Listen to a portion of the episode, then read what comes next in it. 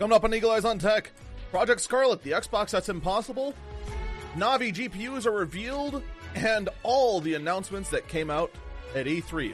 All that and more coming up.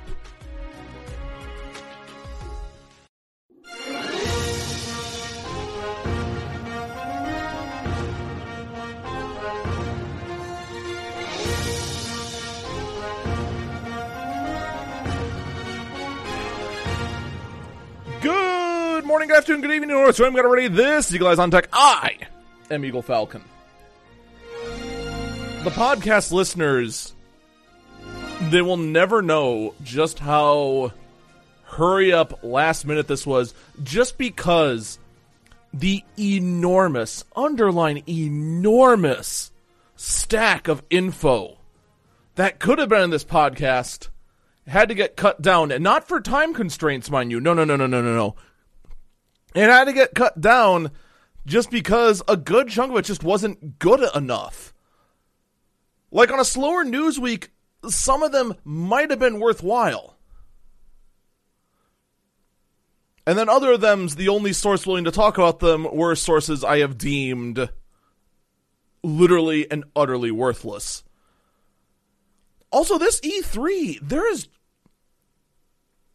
maybe I'm not sure if it's just this year that's abnormal or if I've just been like blind to the amount of hardware news that comes out, but holy cow. We have G Sync monitors that were introduced by Samsung during E3. AMD revealed their latest and greatest CPUs and GPUs. We finally got those specs. And then, of course, literally all the games. A look at at freaking the Final Fantasy VII remake. We have a release date on that now. And the return of the of the Mana series. Square showed that they actually care about that. But you know, we're we're kind of scrambling right now. Let's actually get into it. Probably the most interesting bit of news to come out of E3. Microsoft did give an official announcement about what they are calling Project Scarlet, their next generation Xbox console. They have confirmed this Xbox will run Ryzen 2 CPUs, with, of course, a Navi GPU along with it. It'll support 8K gaming. It'll support 120 frames per second, which, by the way, all of you console lovers out there who have been telling me that PC gaming is useless because the human eye can't see above 60 frames per second. And then, and then, and then, and and does that mean your Xbox is working twice as hard than it needs to? I'm sorry, but of all the people to, to go console gaming is better than PC gaming, those are the ones that annoy me the most. Because those are the ones that never even touch on the biggest advantage that consoles have over PC gaming, and that's stability. That is literally the best argument you have. And like, nah, it's all about the costs and the and the and the frames and and the it's it's just better. You guys are just working too hard. It's just not a valid argument, like factually. Project Scarlet is also confirmed to have a disk drive. It is confirmed to be SSD based. But the big talk 8K, 120 frames per second, and real time ray tracing. So between Sony and now Microsoft, both of them are saying we're going to run AMD's Navi GPUs. And they will support these incredible specs. They will support these incredible frame rates. They will support the the highest resolutions, the resolutions that we can't even accomplish yet. And it'll support real-time ray tracing. Wow, I can't wait for Navi to come out. Well, guess what? AMD Navi GPUs were also announced at E3. And guess what feature isn't there? Real time ray tracing. So, is that just going to be on the next generation of Navi GPUs? Are, are um, did they just omit that on these cards? Are Sony and Microsoft just straight up lying? I mean, none of this is matching up. The details we're hearing and what the actual hardware is capable of do not match literally at all. In fact, on paper, these Navi GPUs are going to barely compete with their NVIDIA counterparts. Now, I'm actually getting a little ahead of myself, but let's actually talk about that.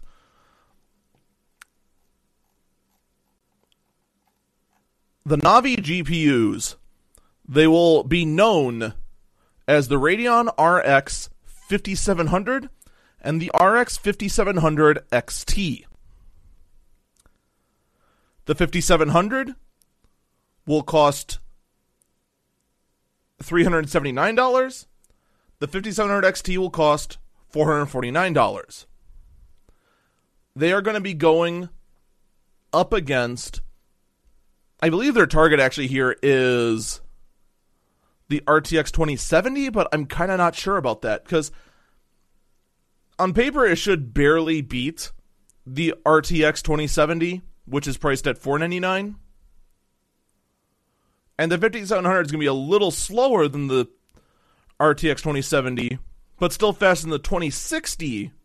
But the 2060 is priced at $350. So where does that put the 5700? And the other thing is that as more and more developers are supporting real time ray tracing, these cards don't have it. So, from a point of view of trying to make the game look as beautiful as possible,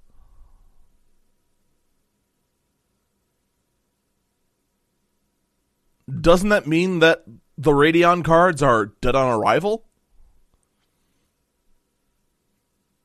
Now they're going to be great for those who only care about performance. If you if you don't care about real time ray tracing, if you don't care about real time accurate shadows and that sort of thing, you know the Radeon cards are going to be fine for you. But I just have a hard time seeing Nvidia look at these cards and go, "Ooh, we're scared.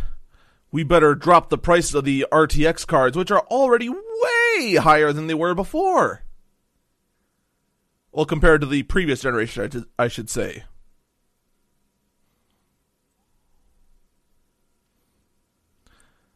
Now, maybe they'll actually perform better than they do on paper. It's always very difficult to look at the numbers on paper and say this is how great the card's going to be. I admit that.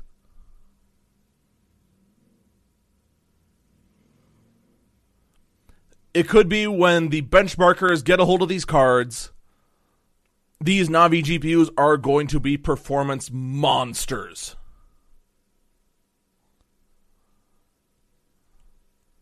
Could be. We don't know. I will tell you what are performance monsters, though that's the Ryzen 3000 processors. And Unjust Man, the chat makes a good point too. The software can be optimized for different GPUs, which is also why it's hard to judge a GPU on paper. It also helps a lot that AMD GPUs they might not be as widespread in the PC space, but they are extremely widespread literally everywhere else. They're in every single console. I th- actually wait, are they in the Switch? No. No, they're not. Nvidia is in the Switch, but the Switch is its own little weird monster. But it's in the PlayStation. It's in it's in the Xbox. It's trying to be out on phones. It's in literally every single Mac. Somehow AMD managed to get an exclusivity contract with them. I mean, it's obvious.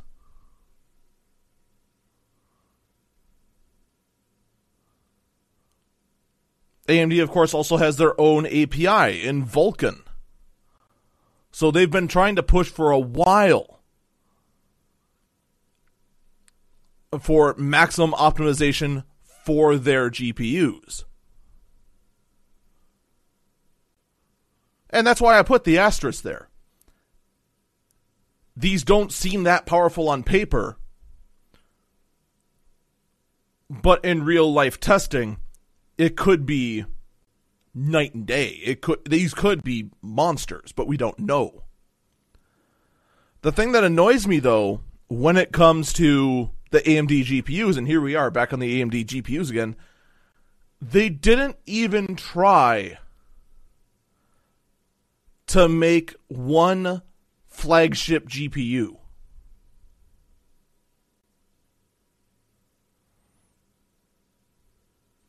And even if no one goes for, say, the Titan market or the 2080 Ti market, no one tries going for that so that super high end market that like only the top one or two percent of PC gamers are going to buy anyway.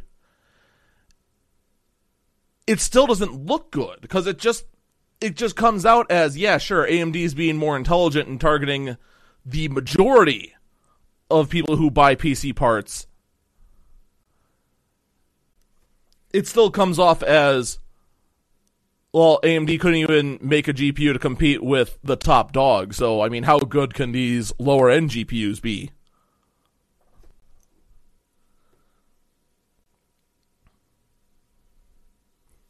And that's not a mentality you want to have out there in the consumer base.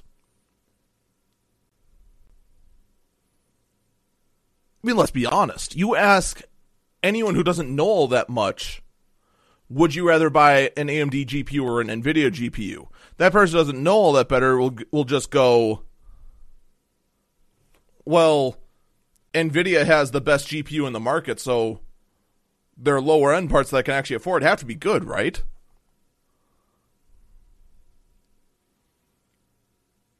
And yeah, the and, and yeah, the AMD GPUs are going to be in the Xbox and the PS5, and they currently are in the Xbox One and the PS4.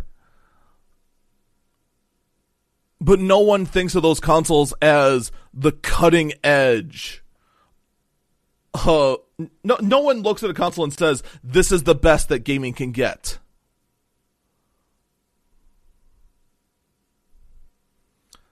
When push comes to shove, consoles are all up, all about providing a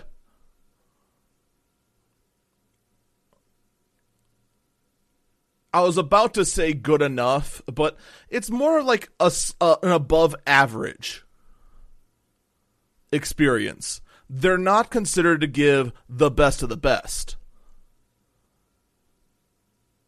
They're there to give a stable and very playable experience while still looking pretty good. But people who buy PC parts aren't about pretty good. They're about the best.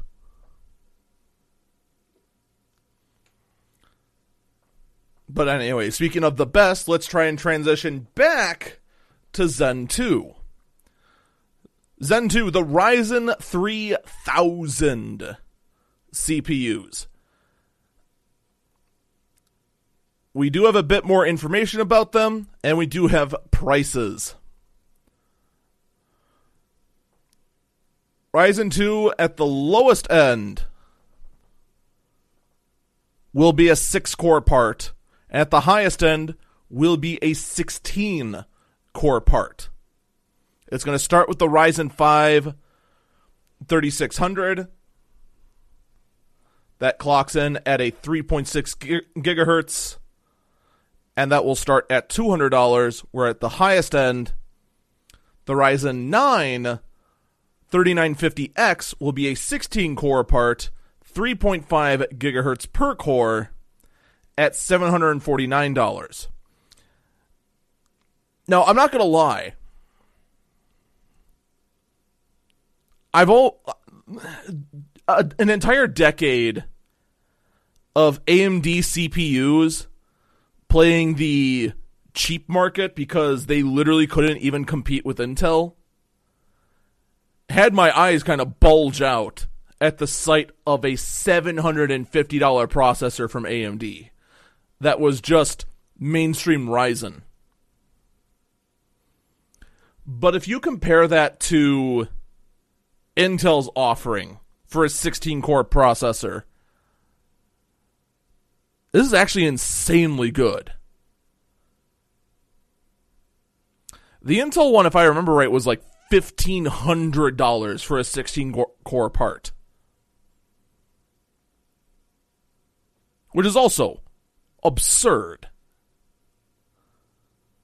In addition, all of these CPUs from AMD, as we said before, will support PCI Express 4.0,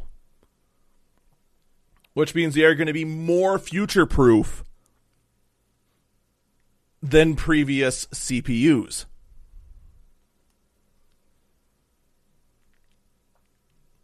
They are also boasting that performance per core is now high enough that it not only matches Intel's performance per core, but beats it. So before with with Riot with uh with Zen 1 that architecture did pretty good performance per core, but Intel did better, which then began this sort of thought that um, Ryzen was better for workstation type applications and Intel was better for gaming. Which was true, but not by enough for it to matter. If anything, it meant that um, Ryzen was an amazing platform for, say, streamers. You had the multiple cores to keep OBS happy and do high quality streaming but still have enough leftover cores that were good enough at gaming that you could get your game looking pretty good.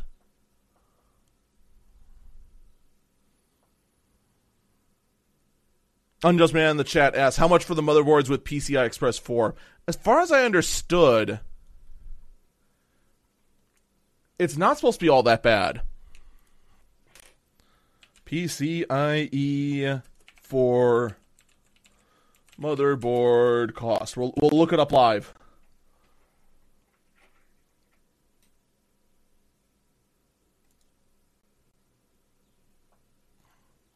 And all I get is right off the bat prices for some of the crazy high end uh, boards.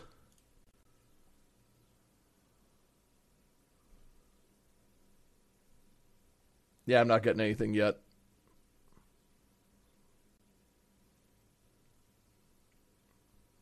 Wah, wah.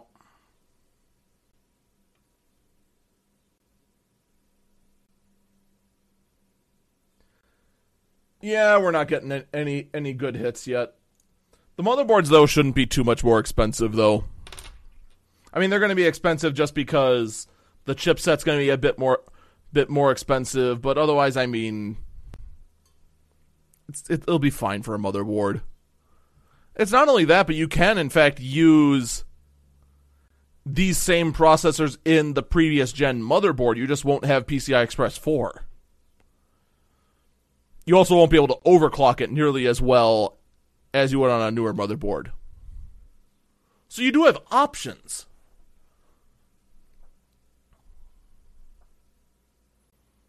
But yeah, much like with the Navi GPUs, I cannot wait to see the benchmarks for the Ryzen 3000 series CPUs. Because if AMD is right and they manage to crack the code for being able to outperform Intel in performance per core, they got something big going on there.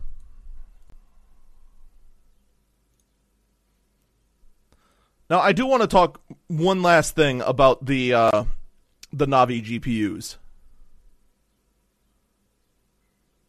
The look of these cards, or the reference cards, I am not a fan of.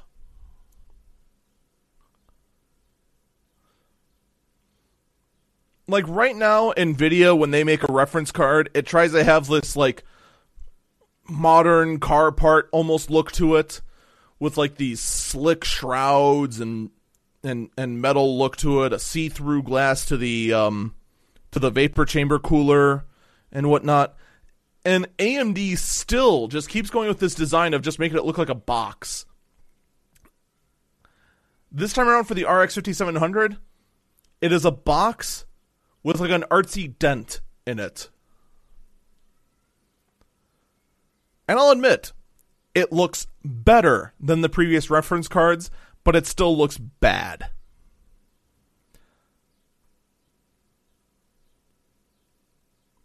But that's really minor. Especially since in in my case I don't have any cases with a see-through window, so if I try to look over at my computer, all I see is a brushed aluminum side with a lot of scratches on it.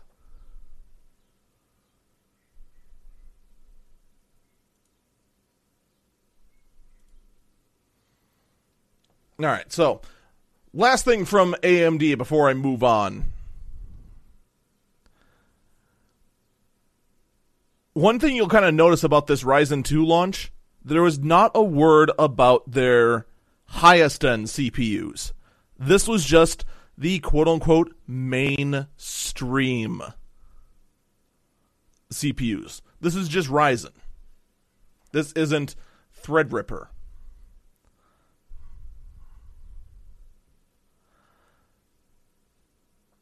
AMD is still rumored to be working on on Threadripper. This from WCCF Tech. They are potentially working on a 64 core Threadripper CPU. 64 cores on one chip, 128 threads. This also means when this core is launched as Threadripper, there is most likely going to be one made for the servers as well. A 64 core CPU for servers. This will put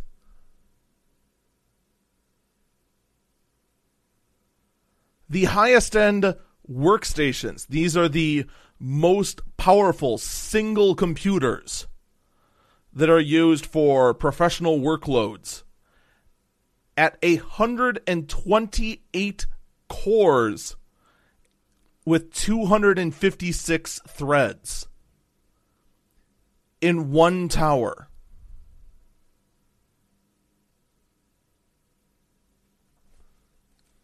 In the workstation market, it's been kind of almost a meme to call your workstation a supercomputer in a box.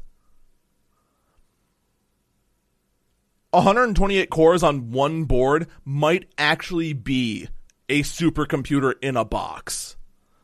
That is literally absurd. And then you top that off with four freaking Teslas or other workstation server grade cards. It's, that's absurd.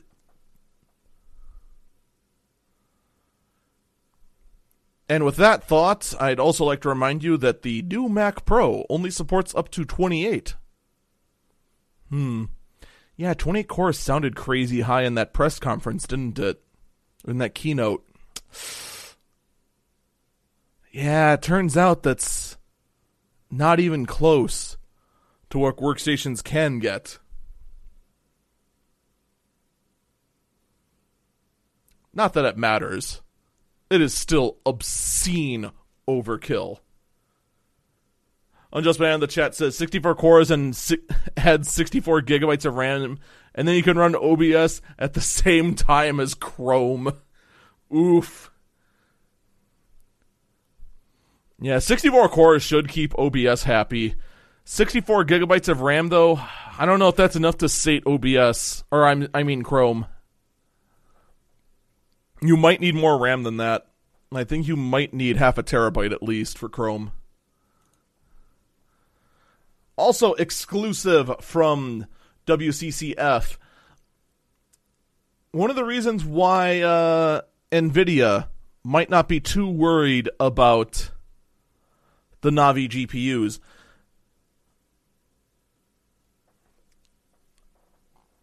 According to WCCF Tech, NVIDIA is planning on revealing some quote unquote super GPUs that is going to make the absolute market a mess. Because right now, we have on the uh, on the Nvidia side the RTX 2080 Ti, the RTX 2080, the RTX 2070, the RTX 2060, the GTX 1660 Ti, the GTX 1660, and the GTX 1650. That is the current market on Nvidia's side.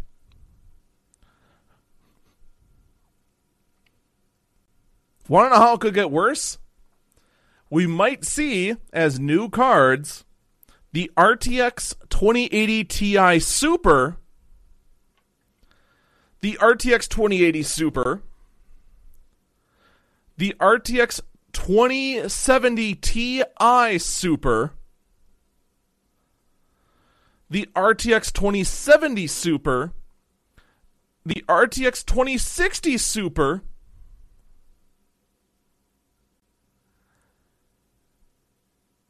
And according to all of this, there is a good chance the non super versions of all these cards will still be sold at the same time.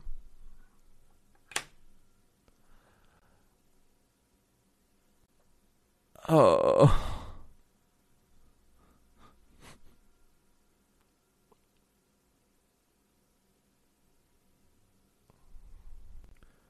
We are not sure on the specs of these. The 2080 Ti and the 2070 Ti Super Editions are supposed to be brand new chips, whereas the others are just supposed to be revamped versions of the existing ones. Look, I like more options. Don't get me wrong. But this is stupid.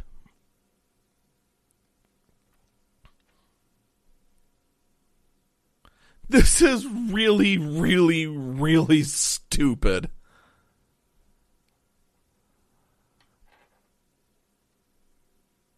You thought the the Nvidia side of things was confusing before with RX 2000 series and um, GTX 1600 series. Now you're going to throw supers in them?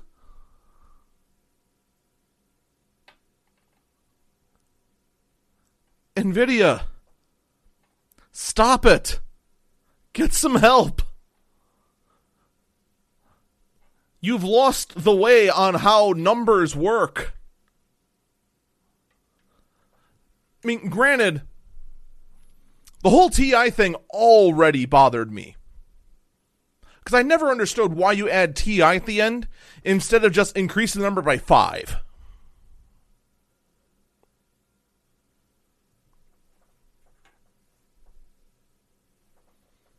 Like, why not just call it the, the RTX 2085? But no. We're going to add the word super! Unjust Banana, banana the chat's just starting to list off like various different uh, Super Saiyan modes. That's almost how absurd this is becoming. Look, when Dragon Ball Z's or Dragon Ball GT's way of naming Super Saiyans makes more sense than how you're naming your graphic cards, just go back to numbers.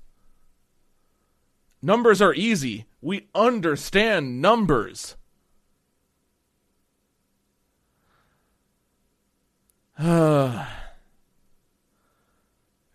is also reporting in on this. Almost all of these are supposed to be uh, 8 gig variants, except for the original RTX 2060. They have no new information about the 2080 Ti Super, but they are saying that this should launch in mid July.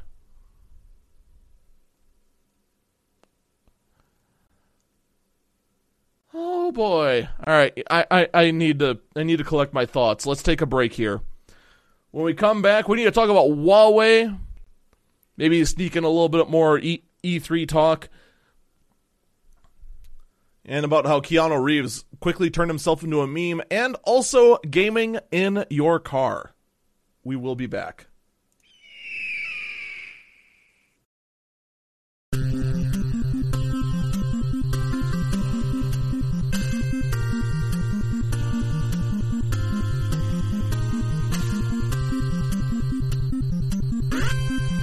Welcome back, Eagle Eyes on Tech.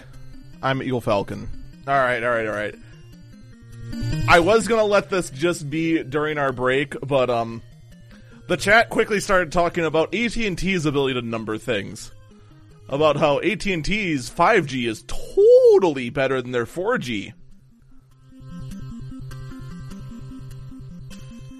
If you don't get that, um, AT&T's 5G is exactly the same as their 4G because it is 4G. And in fact, their 4G was worse. Their 5G was actually worse than Verizon and Sprint's 4G.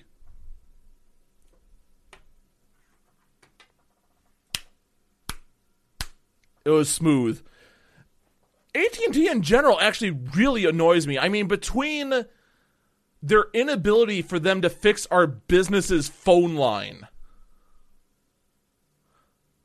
How did they f that up? AT&T messed that up because they're just like, we want to have the first 5G network. We're going to call it 5G Evolution, and it was just their LTE network. They tried to play this gotcha game and they failed at it so hard. They couldn't even fix our business's phone line. They require they they wanted us, even though we were customers with them for several decades. Apparently, our company was like we're, we're, did business with them for like thirty years. They're just like, oh, you don't have a support account with us, so we can't fix your phone line. And then they have the gall after all that to have probably the worst fiber network I've ever seen in my life. We have that fi- we have that fiber network in our in our workplace now. And no joke, our speeds are 35 down and 5 up with a direct fiber line. Oh, and it drops constantly.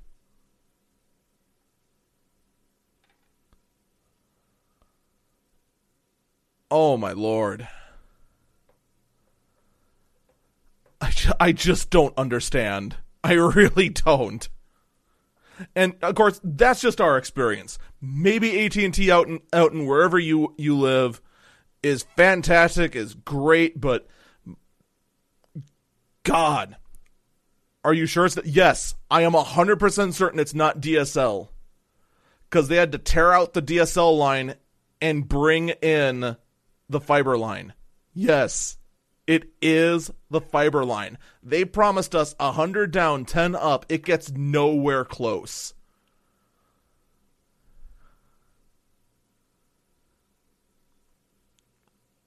And it's not just my boss told me the wrong thing. I actually worked with the guy. I actually saw the work being done and it just got nowhere close.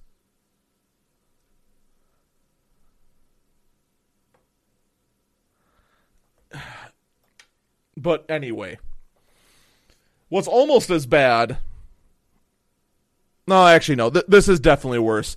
Uh, let's let's go back to the wonderful saga of Huawei, which I'm apparently still supposed to pronounce Huawei. That's not happening, by the way.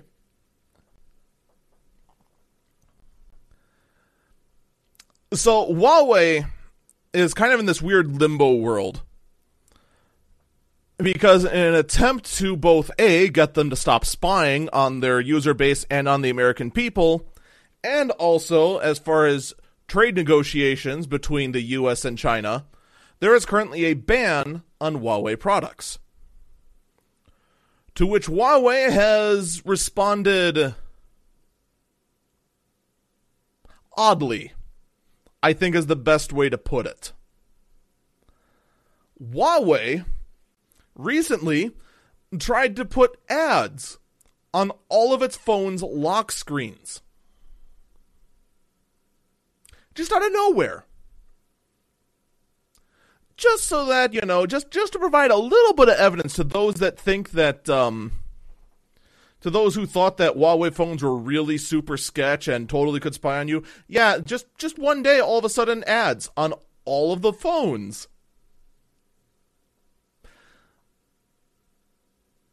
And then, of course, as soon as people started questioning that, going, wait, wait, what? I didn't set my lock screen to an ad. I want to be a picture of my waifu or my my little girl or or my coworkers or whatever the heck. As soon as people started taking those, they're like, "Oh, oh, no, that's that's not happening," and then they just quickly stopped.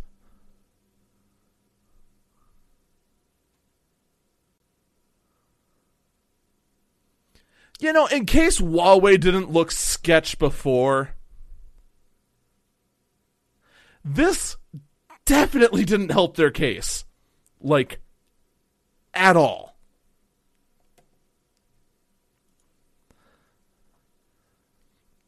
In addition, Huawei has delayed the launch of its foldable phone to the surprise of literally no one.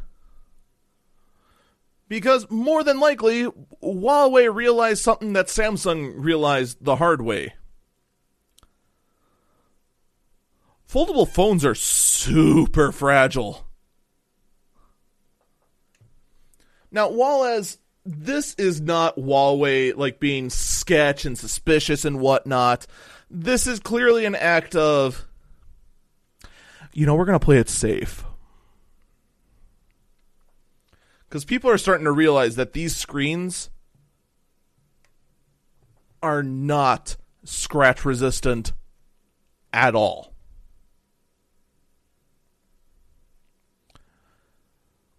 Like to put this in perspective, and I and I have to uh, credit um, the YouTube channel Jerry Rig Everything for this. This guy goes and tortures pretty much every phone out there. One of the things he does is what's called a scratch test. He uses picks from Mohs scales of scale of hardness, one being about one being like a fine powder as far as hardness, and a 10 being diamonds. And then test the screen of most phones.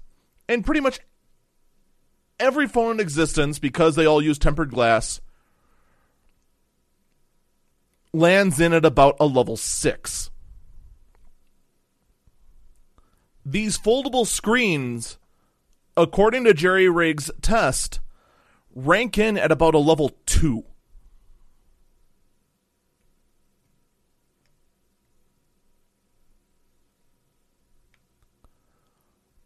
This is most likely why Samsung opted to have the foldable sc- screen on the inside rather than on the outside.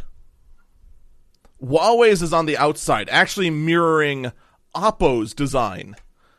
Which, by the way, for the people in the chat who are going like, "Oh, they sc- stole foldable screen tech from Samsung," no, we're pretty sure they stole it from Oppo, if they stole it from anyone.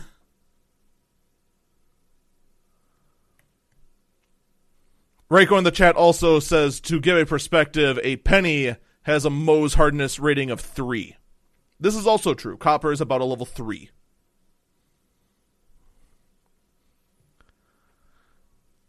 So if you actually had this this screen in your pocket with a couple of pennies, there's a good chance those pennies can do some serious damage to the screen.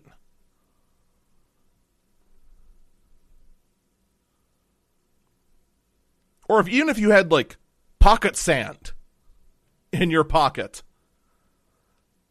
that can get a whole lot worse. Sand's about a level 7.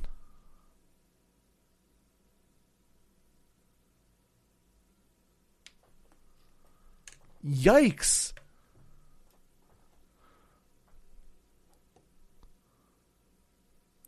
So it would not surprise me at all if Oppo very soon also delays the launch of its foldable phone.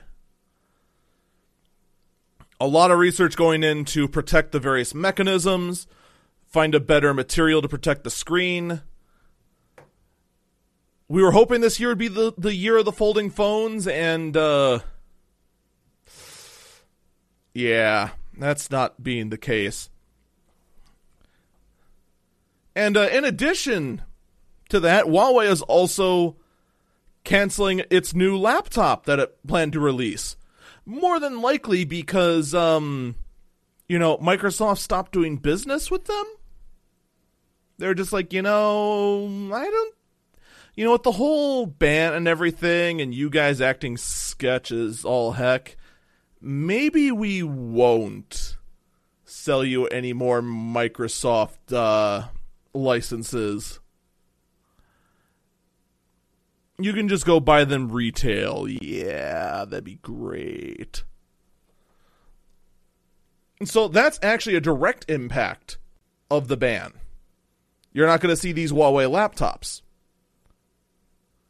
Honestly, though, in my opinion, for the greater laptop marketplace, this doesn't have much of an impact. I mean, let's be honest. Those of you in the chat right now, do any of you care about the Huawei laptop? Anyone?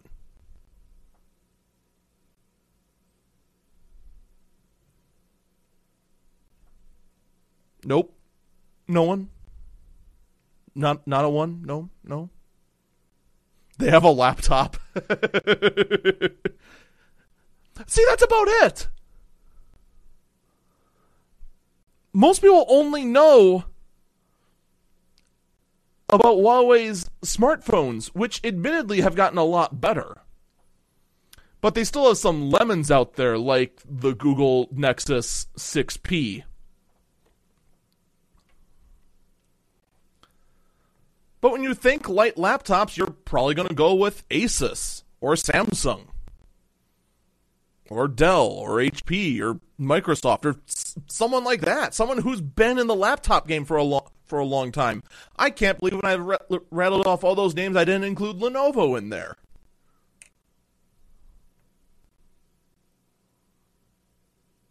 But Huawei?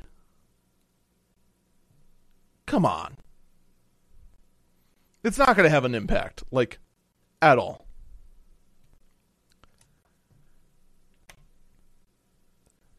Now, one thing we reported on before was that in order for uh, for Huawei to well, when Huawei first got hit with the ban, rather than wanting to come back and negotiate having the ban removed, they were just like, fine, we're going to go make our own operating system. Yeah. And reports are coming out that Huawei's operating system is 60% faster than Android, according to their reports.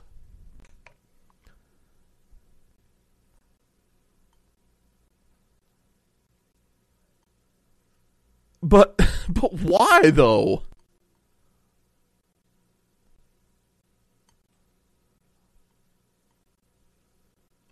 Let, let me who who would want to go and say yes i want to use a- after after all the suspicious behavior that huawei has been putting forth. I want to use a phone that has Huawei's own operating system on it.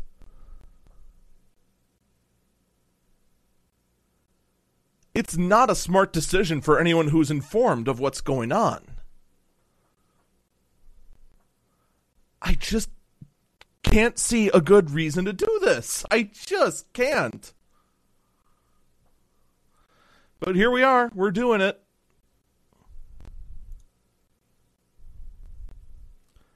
All right, and then in other news, speaking of the Galaxy Fold, AT&T has decided to cancel all pre-orders for the Galaxy Fold. I'd say there's a decent chance that uh, the other carriers are going to follow suit.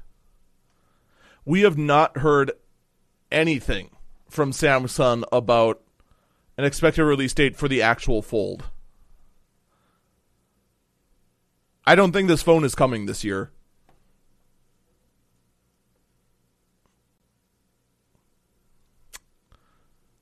Yeah. It's just it's it's just not happening. I'm sorry.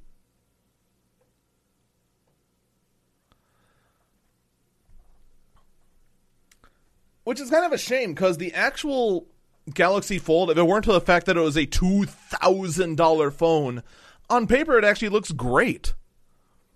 While it's closed, you have a normal phone, you open it up, and you have like a small tablet. But unfortunately, the durability of this thing was just not there. And of course, the price was so high up that I'd rather, you know, spend that two grand on. Name a thing. Would probably rather spend it on that. Two grand for a phone is way high. One grand for a phone is way high. But that's the world we live in right now. All right, probably before moving further on with my actual plans, we should actually talk at least a little bit about some of the highlights from from E3 about the various games. I'm just to go through do a quick quick uh brief summary of each of the major press conferences. I'm going to be doing this off the cuff. I completely forgot to actually get notes but I covered almost every single one of them, with the exception of the Ubisoft one, on my own channel. I'll admit, can, can anyone name anything that actually happened at the Ubisoft one that was worth mentioning? Better yet, can you name anything that happened at the EA announcement that technically wasn't part of that technically wasn't part of E3, but everyone still lumps in with E3 because that's the only brilliant thing that EA actually did. Here's the EA press conference in a nutshell. There's a new Star Wars game. Also, Anthem is in denial. The end.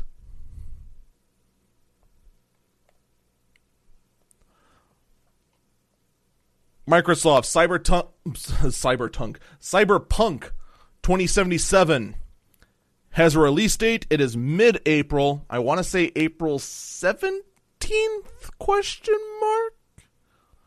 But I'm probably wrong on that. I'm pretty sure it's April 2020 at the very least.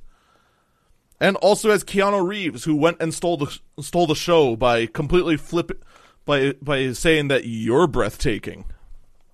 Just right there, bam. Show stolen. And then, of course, with the Microsoft press conference, we had a look at Project Scarlett. That's the Xbox I talked about earlier, as well as also a new Halo game. A couple other little games here and there that people have interest in, but you know, nothing really like earth shattering. Bethesda actually did bring out Todd Howard to acknowledge that Fallout 76 had a very rocky launch. I will give them credit for that. I was 90% positive we A wouldn't have seen Todd Howard and B they would not have acknowledged any of Fallout 76's problems. They also said Fallout 76 will be introduced with Battle Royale mode and NPCs with dialogue trees. Because if your game is a meme for how bad it is, it might as well just become full meme. Also, Doom Eternal. They had Doom Eternal. That's the other big thing. Ubisoft, the only thing people could tell me that that uh, that was a pro about the Ubisoft conference was that it ended.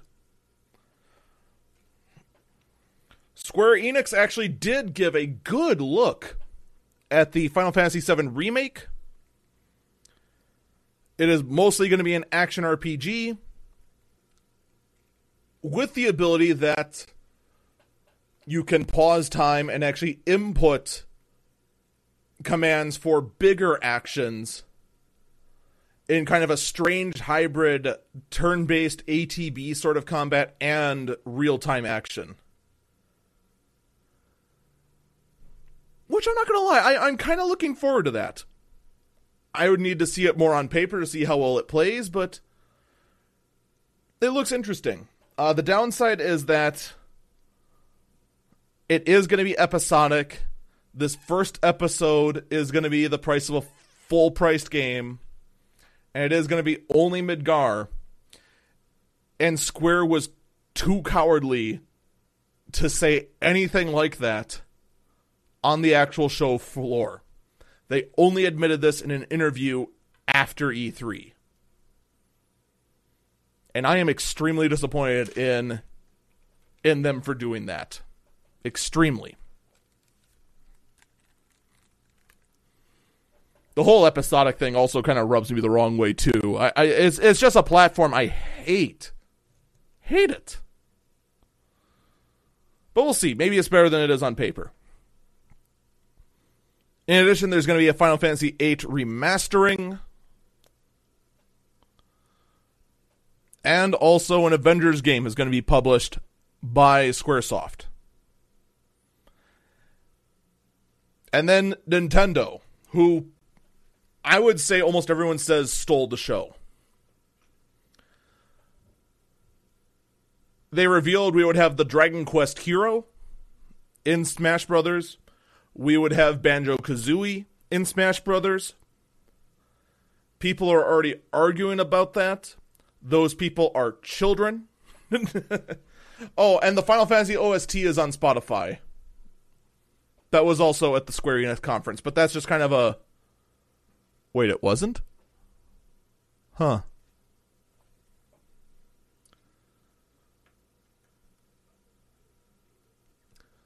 Nintendo also announced that Trials of Mana, one of the Mana games that never came over to the Western countries, is getting a remake in the same sort of style as Secret of Mana. And Adventures of Mana, aka Final Fantasy Adventures, Secret of Mana, and Trials of Mana all got released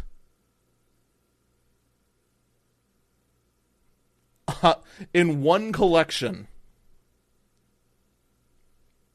on the Switch as their original officially translated ROMs. Dance of the Necro Dancer is also working with The Legend of Zelda to create, was it The Legend of Zelda Cadence or I forgot the name of it, but it's basically a rhythm Zelda game. Ni no Kuni is also coming to the Switch. Ni no Kuni 1, that is. So there's Cadence of Hyrule, thank you.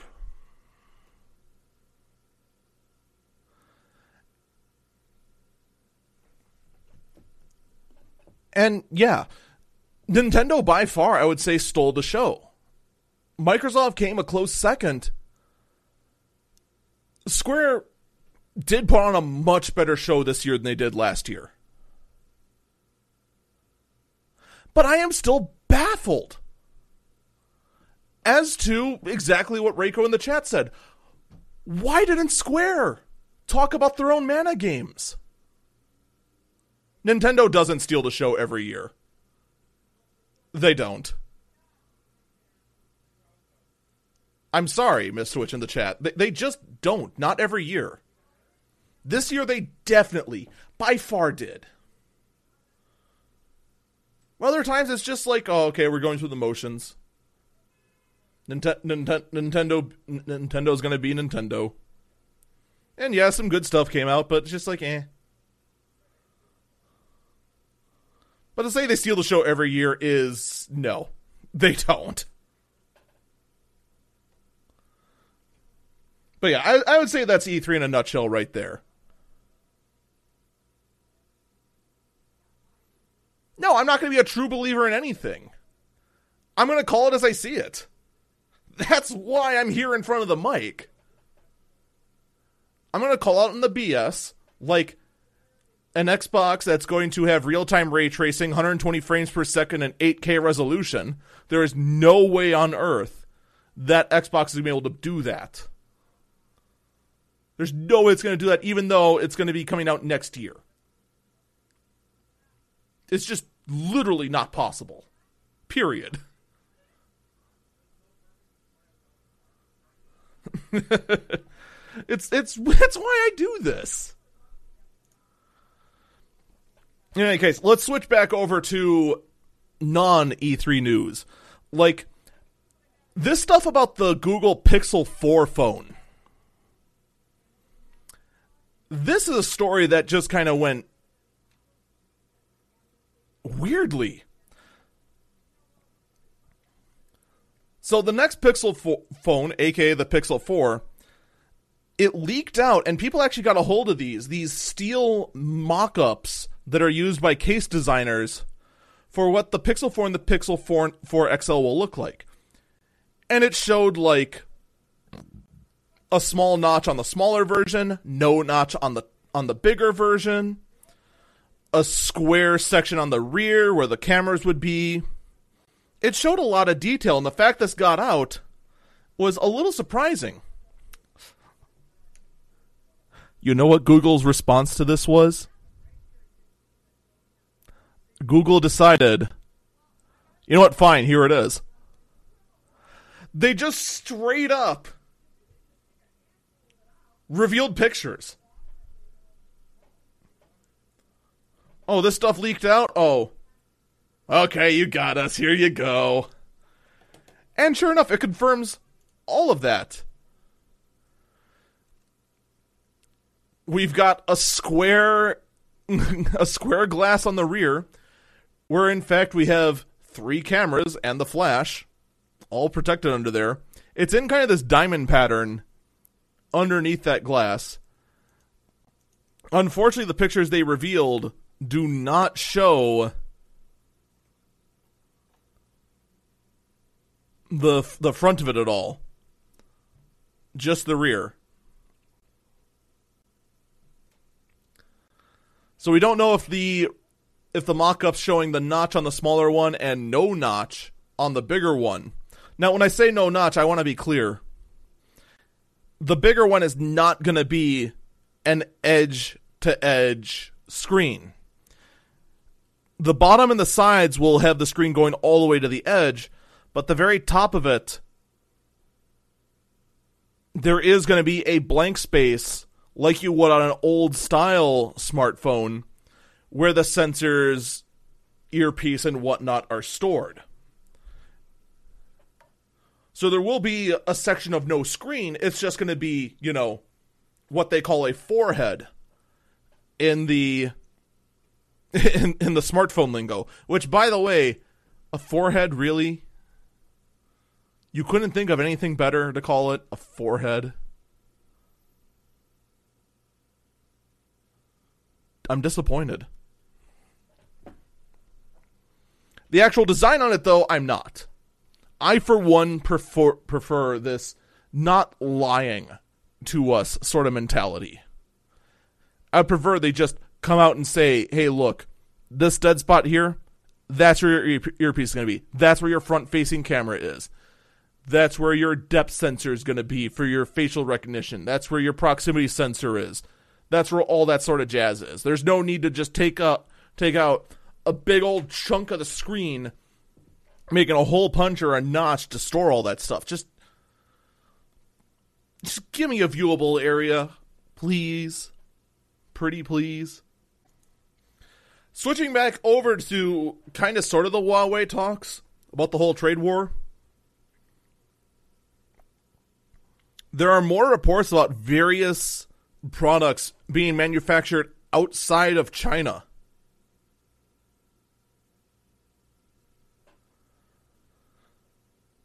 The Switch will soon be manufactured outside of China. This including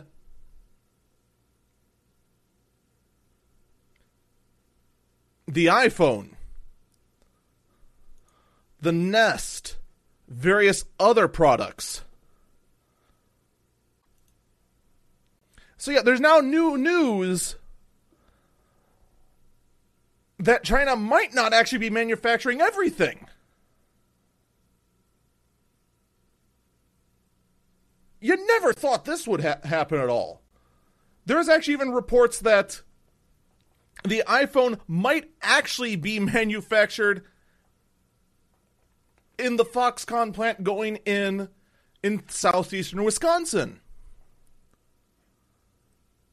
That in itself is a little nuts. Just just just a wee bit. But more information on that will be coming out in due time. Now, speaking of various Google news, Gmail will be introducing dynamic emails to all users next month. Dynamic use I'm sorry, dynamic emails is the ability for Gmail to automatically send an email reply with the user's permission to things like can you make the meeting?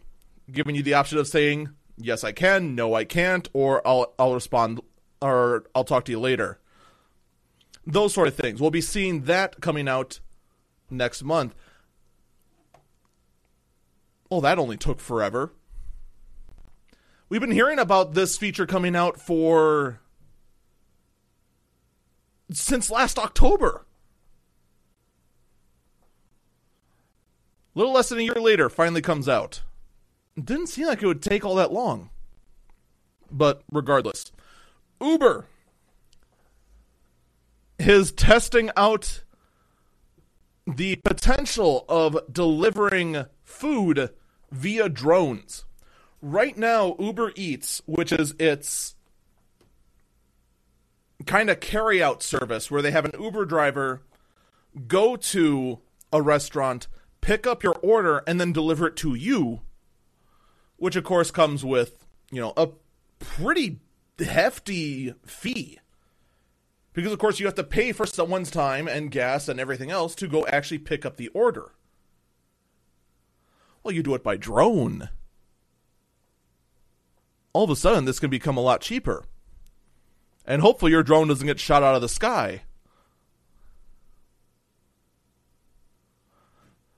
You know, the more and more various various services like Amazon, Uber, and whatnot start introducing drone delivery, the more and more I'm not looking forward to the sounds of meow, meow, and all the various buzzing of the drones flying overhead as they go deliver medicine and whatnot. Ugh.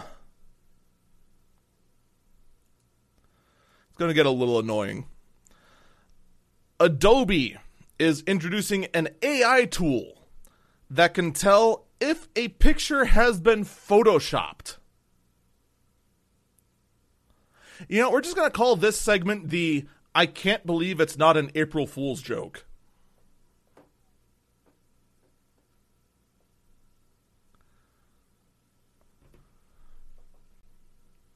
So here's my question though.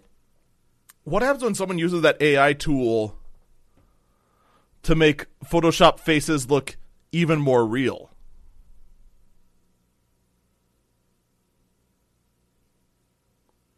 Do we then need a stronger AI to figure out if that other AI tool did it? So it? Is this just going to be the war of AI tools?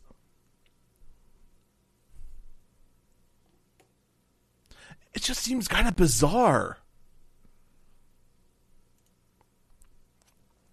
It's almost as bizarre as Opera making a web browser for gamers. What? Like, wh- wh- why? Let me ask you. I know I have gamers in the Twitch chat now. What do you look for in a web browser?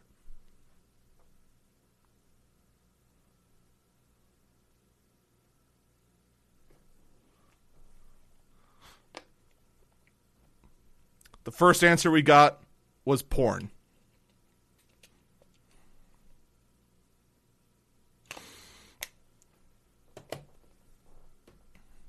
Well played.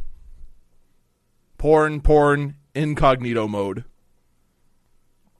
Okay, so in all seriousness, there actually is some logic to the quote unquote gaming web browser.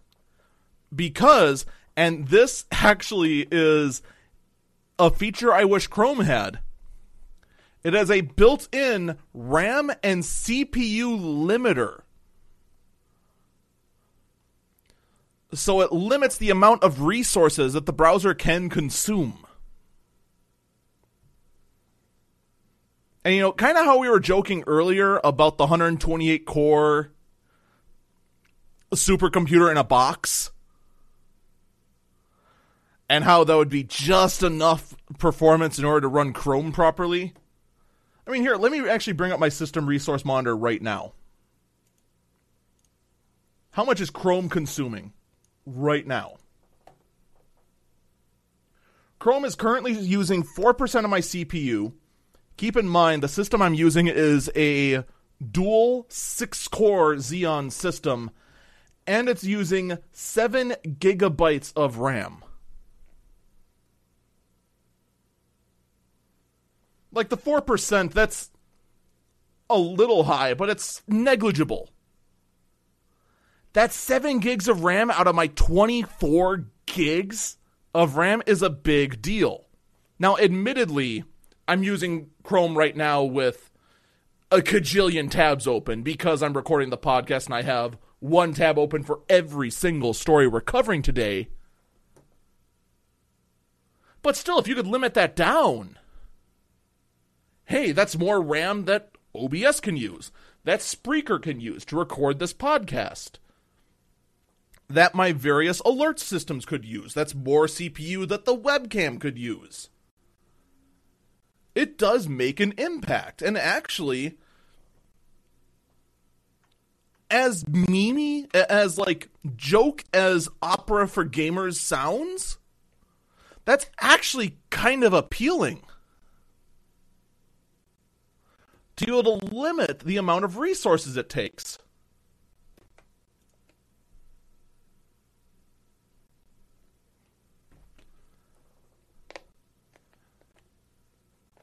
In fact, actually, all right. I was about to actually talk about the um, the NOAA, the North, the National Oceanic Atmosphere Administration, talk about how 5G spectrum can inter- interfere with weather forecasts, but um,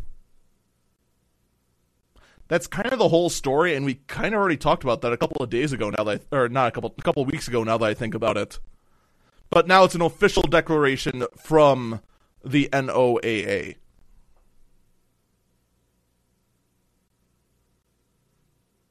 Actually, yeah, that's the entire story. Still a big deal. And also why the whole holding back on Huawei pushing out 5G everywhere might not be the worst case in the world. People in chat are telling me that I need to just start, start pronouncing it Noah. And I'm going to say no because there's no H in this, and therefore it should not be pronounced Noah. It's the No AA. And yes, I am pronouncing it that way just to tweak people a little bit because that's what I do best. Kind of like hackers hacking in and hijacking and infecting the oddest piece of equipment is also what they do best. Like now, uh, hacking in and infecting infusion pumps. Yes, for hospitals. Malware has successfully been injected into medical infusion pumps. Because just in the off chance you weren't scared enough at hospitals, now you have the thought in the back of your head wondering is that machine that's keeping me alive infected with a virus?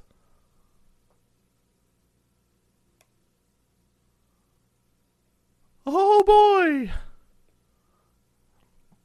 There's some additional fuel for the tinfoil hat wearing of you. Uh. Alright, so before we get to the last burb, I do have the runner up story for weirdest story of the day. Remember how a couple weeks ago we talked about how Razer is officially making the Razer toaster real? The Razer toaster was an April Fool's joke. Razer never intended on making a toaster. Just like Razer never expected to make an energy drink. Back in 2010, Razer made an April Fool's joke saying they made the Razer Respawn performance drink mix. They're making it real.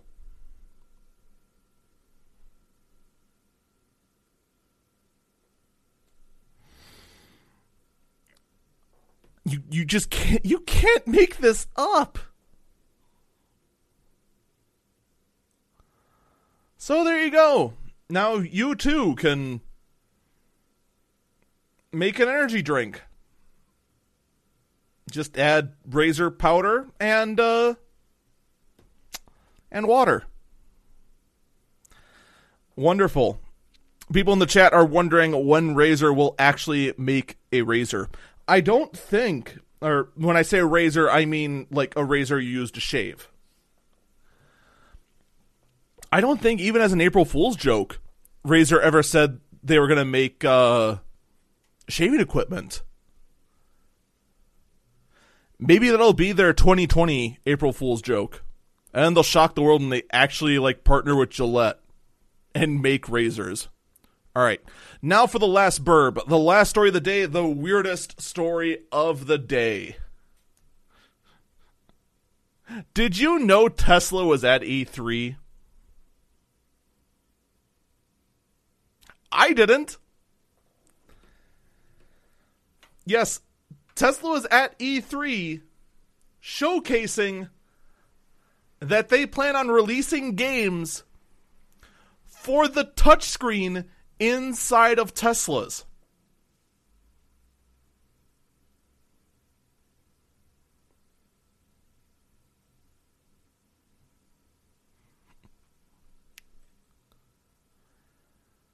I think Elon Musk has gone full crazy. I mean, I, I've thought that for a while, but no joke.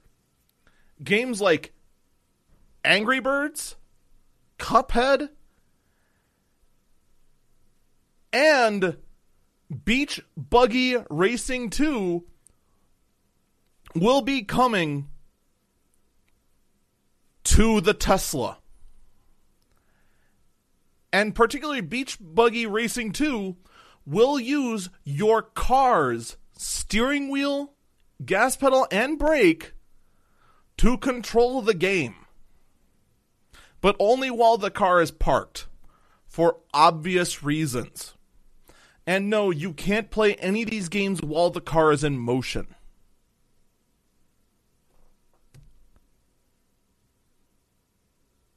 So no. Suddenly, Ducks in the chat is is asking, when can you do this when the car drives for you? You can't. You are not allowed to play any of these games while the car drives for you. You still have to pay attention to the road. But yeah, there you go. It's just for when you're waiting to pick someone up, you can go play a racing game.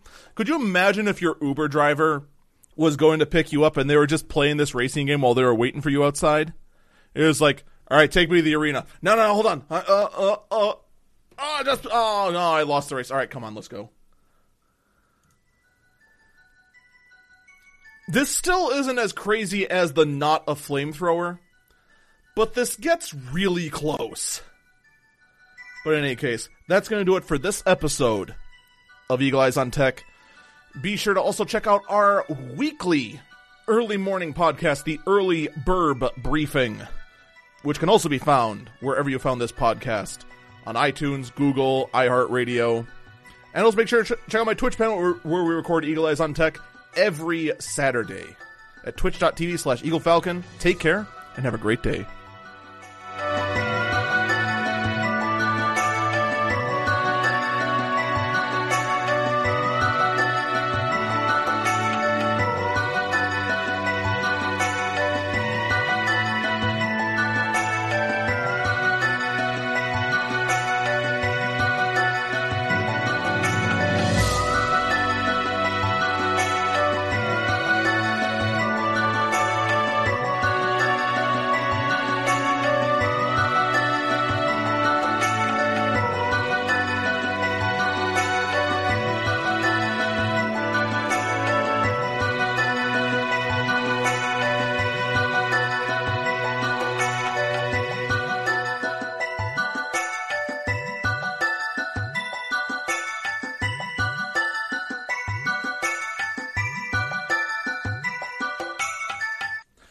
I gotta wonder though, if you're a Tesla truck driver, does that mean you could play Truck Driving Simulator after you're done driving your truck?